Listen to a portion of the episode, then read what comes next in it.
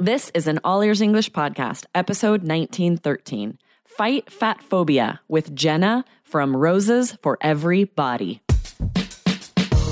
Welcome to the All Ears English podcast, downloaded more than two hundred million times. We believe in connection, not perfection, with your American host, Aubrey Carter, and today's featured guest coming to you from Arizona, U S A.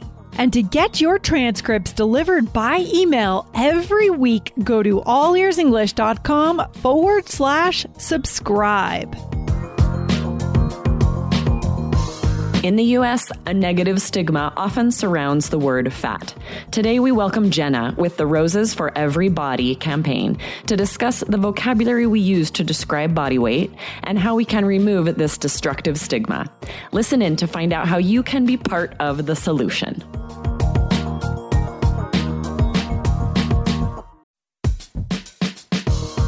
This podcast is sponsored by Indeed. As a business owner myself, I've learned that the most important key to success is having a great team.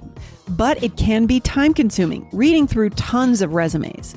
Need to hire a great candidate at your company? Why not eliminate the busy work? Use Indeed for scheduling, screening, and messaging so that you can connect with candidates faster.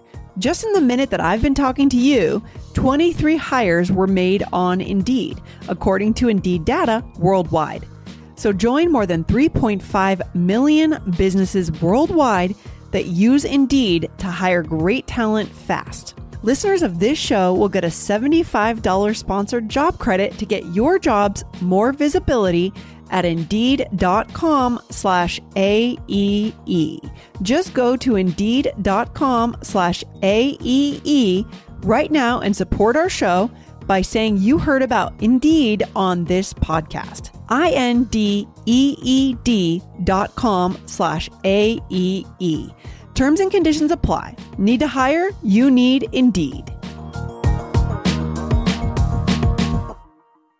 Jenna, welcome to the podcast. Listeners, I'm so excited to welcome Jenna from Roses for Everybody. How are you? I'm good. Thank you for having me. Yes. Give us quickly a brief overview of the campaign, mm-hmm. how you got involved. Our listeners might not have heard of it before. So give us a little intro. Thank you. So yeah, I am one of the members of Roses for Everybody, which is a campaign to, as funny as it sounds, demand the Bachelor franchise start casting fat people in their show.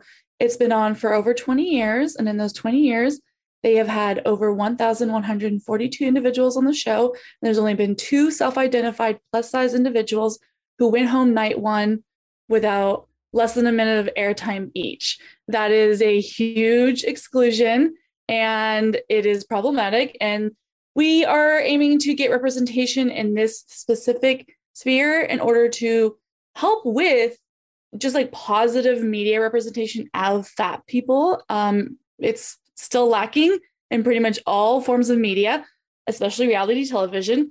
And yeah, we're really excited about it. We launched on July eleventh, which was the most recent season of The Bachelorette. And we're really excited to have a campaign that is bringing the conversation of body diversity into an area that most people don't want to talk about it, but it's yes. very important. Yes. And I had heard you on another podcast and I loved you were talking about the language. Mm-hmm. So guys, we are going to focus on that a little bit today. The language around fat, someone being fat, mm-hmm. and why there is this fat phobia, the mm-hmm. stigma, and what we can do to change that. Yeah. So we're going to really dive into that. But first of all, I want to make sure everyone listening knows this episode is also on YouTube, and we would love for you to come and be part of the conversation. Mm-hmm. You can comment on the YouTube video and let us know, what is this like in your culture, in your country? Yes. Do you have the similar, you know, fat phobia or these similar stigmas behind the word fat? What do you think of when someone says, is this word used in a negative way as a more Morale judgment, mor- moral mm-hmm. judgment. Mm-hmm. Yes, morale, morale. Yeah, yeah. Exactly. Yes, exactly. So I'm excited to dive into that with you today, especially. Yeah, yeah. I think that, you know, we planned this campaign very thoughtfully. We spent four months planning it. Um, we have a graphic designer. We have people who work in media. We have people who do copywriting. And one of our biggest things that we had to really work on was talking about the language that we used. As, as you, all your listeners know, like, language is so, so important. How we use it, what do we mean by it? And we definitely came across the, the concept of, do we use the word fat in our campaign? Because we do know that there is such a pushback to that word in our society.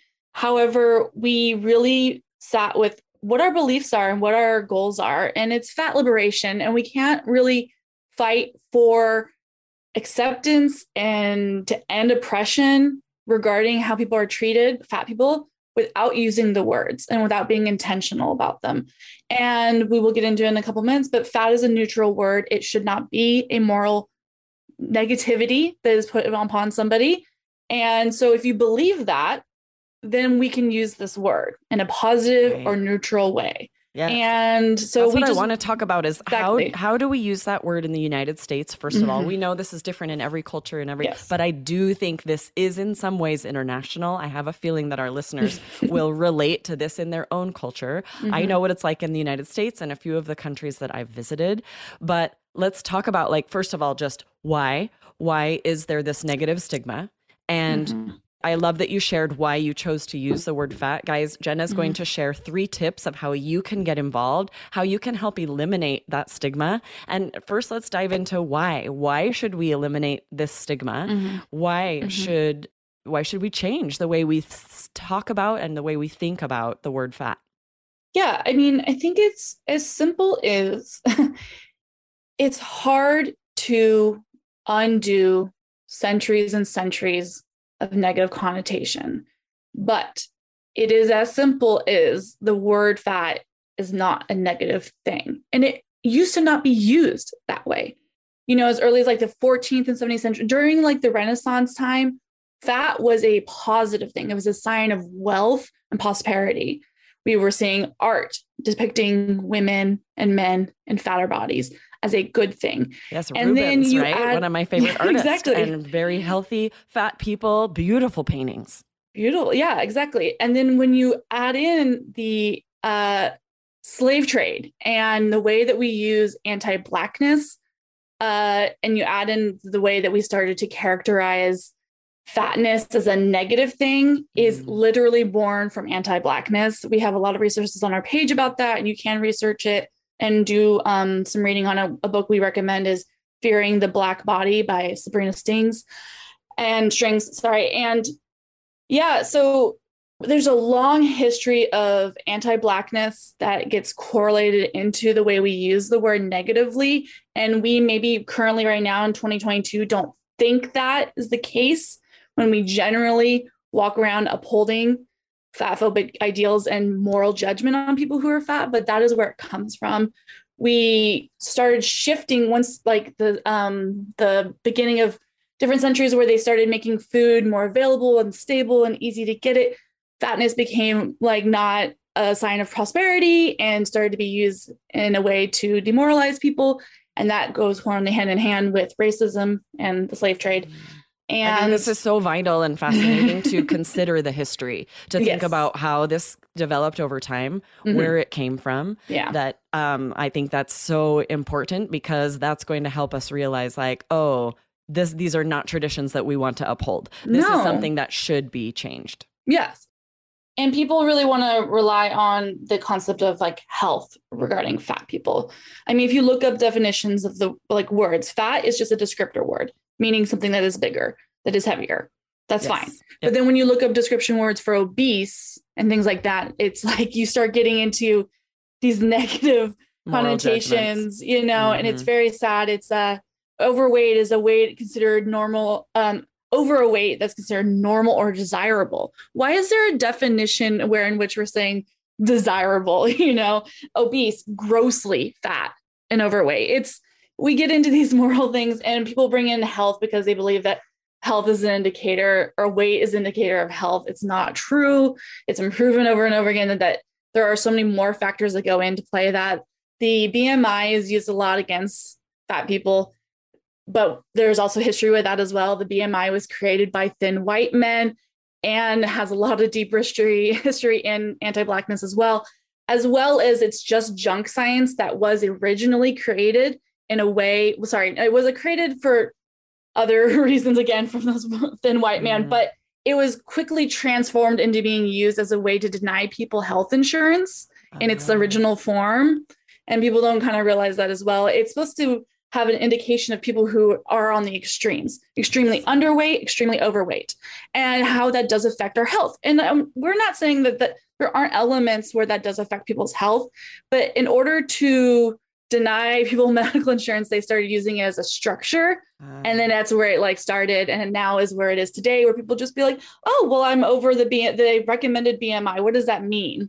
Right. Okay. I'm definitely going to have to do a lot of research. And I think our listeners are as well, yes. because you're t- telling me things that I feel like I should know that I don't know a lot about. Like, yeah, they don't, they don't tell us that stuff. Right. Body mass index. And yeah. I didn't know where that came from or how long it's been around. So I'm going to be doing a deep dive. Everybody listening, you do it as well. And yep. let's dive into these three tips, Jenna. Give us mm-hmm. three things that our listeners and myself can do to get involved and help to be a part of the solution. Yes. If um, you're really interested in trying to deconstruct the way that we use the word fat and other and negative terms throughout our like society, a lot of it just stems with working on it on yourself, you know, unpacking why you think fat is a bad thing. And you might not, right? Like, I think you'll find that you don't really think that, but there are so many inputs coming at us throughout society that uphold that. So one of the best ways to do that is to start getting different inputs in your system and in your life. So we recommend following fat creators um, and writers and journalists and people who are doing this conversation, liberationists. Um, I know for myself about five years ago when I actively decided to start unfollowing people that upheld diet culture mm-hmm. and people who were instead following people who were just existing and having a great time living their lives. It did wonders for my personal journey of how I accept my body and love myself. Okay. So I love this. Really so can recommend- you give us some recommendations, yeah. a couple of mm-hmm. fat creators that you would recommend who have this positive outlook? Yes. One of my favorite ones right now is, um, why is it not showing? Of course, you know how people's Instagrams are always, um, yeah, I'm so embarrassed, y'all. Sorry. We have Fierce Fat Femme. Okay. Beautiful one. Please follow him. Um, and then we have Fat Fab Feminist. So, nice. So you can get the idea of what these uh, creators are doing, but I definitely recommend just um, start following a couple of plus size uh, content creators, and then you can easily little skip a little like arrow and it'll show you more creators of the similar nice. Style. And you can just start doing that and diversifying your, your feed. Awesome. I love that idea. I am going to take notes and mm-hmm. follow them. And I want my daughters to follow them because this mm-hmm. is so important to me that my daughters help be part of the solution as well yes. and have a positive mindset about them and their bodies. Mm-hmm. Okay. So give us the second tip. Um, and this one is more of also a thing you can be doing in your interpersonal life. When you hear people using the word fat in a negative uh, way, call them out, call them in gently. Why are you speaking that way? Why are you putting a moral judgment on food? Um, the way your body looks, the way somebody else's body looks. Uh, it is a way that we do a lot of unpacking of our uh, systematic, you know, oppression in our world, racism, homophobia, transphobia. So if you are already on a journey where you're doing a lot of that work and calling out people when you hear um, somebody be transphobic, think of fat phobia as the same thing, you know, oh my God, I'm just so, oh, I can't believe I, I looked so fat in that photo, and they're saying it in a negative way. Stop mm, them. Mm. Why are we saying this in a negative term? Fat is not a bad thing. I love that. I love that tip so much. And I love to think about, you know, the efforts you're making in other areas too, mm-hmm. to remove any kind of phobia or racism mm-hmm. and mm-hmm. apply it here as well. Recognize mm-hmm. that this is also a place that either to yourself, if you find yourself making a statement, or to someone else, to also call them out and help mm-hmm. us all be more aware of the yes. way we're talking about this. Yeah. I love it is, that. It is a pretty wildly, widely accepted form of yes. like bullying. Self-criticism, yeah. bullying. Yes. Yeah. Oh, we, we point. Really don't call that out as much, you know? Um, and that's, I'm not trying to make any judgment as far as like what is more important in our society to be unpacking mm. by any means. Um, however, like I mentioned, a lot of it's all coincided, you know, anti-Blackness yes. is hand in hand with anti-fatness. So we can't work on one without working on many other ones. And so, yeah, just yes. try to ex- welcome that into your work as well. Definitely. Okay. Give us your third tip. I'm excited about this one. I got a little sneak peek earlier and I'm very this much one on might, yeah, this one might be hard for people, but listen to Lizzo. I love Lizzo. Yes. Yes. Lizzo. uh, yeah. Listen, listen and hear what she is saying. You know, I remember not to like, people were so mad at her for playing that flute that was owned by a white person. yeah, mm. I, all that stuff. But it's like, well, she's on stage dancing, singing, and playing a flute. She's an athlete.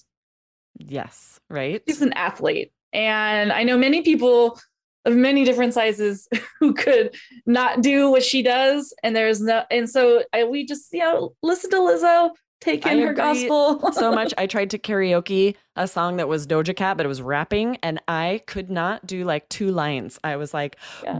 gasping for breath. It is so, there's so much athleticism to be able to rap and sing and dance yeah. on a stage when there are nerves involved too. It's true. And her message is so positive and uplifting and body positive. I yeah. agree very much. I, I, I suggest everyone take this third tip as well. Go listen to some Lizzo. I love it. And just have fun and dance. And yes, it's going to be dance. Great. I know. Thank you so much for joining us, Jenna, and for sharing these amazing three tips and some details about this campaign. Can you let us, our listeners know where can they go if they want more information? Yes. Please uh, check us out on Instagram at Roses for Everybody. We have a link tree and you'll see our petition as well as other interviews that we've been in. Our page as well is full of infographics that we've worked really hard on to unpack fat phobia, anti-fat bias, and the ways in which we can be better allies to each other. So please check us out. And if you have any questions or you want to start a dialogue, our D Ms are open. Awesome. I love it. Thank you so much for being here with us today. It was so nice to meet you. Yeah, thank you. Bye-bye. Thanks for listening to All Ears English. Would you like to know your English level? Take our two-minute quiz. Go to all ears english dot com forward slash fluency score. And if you believe in connection, not perfection, then hit subscribe now to make sure you don't miss anything. See you next time.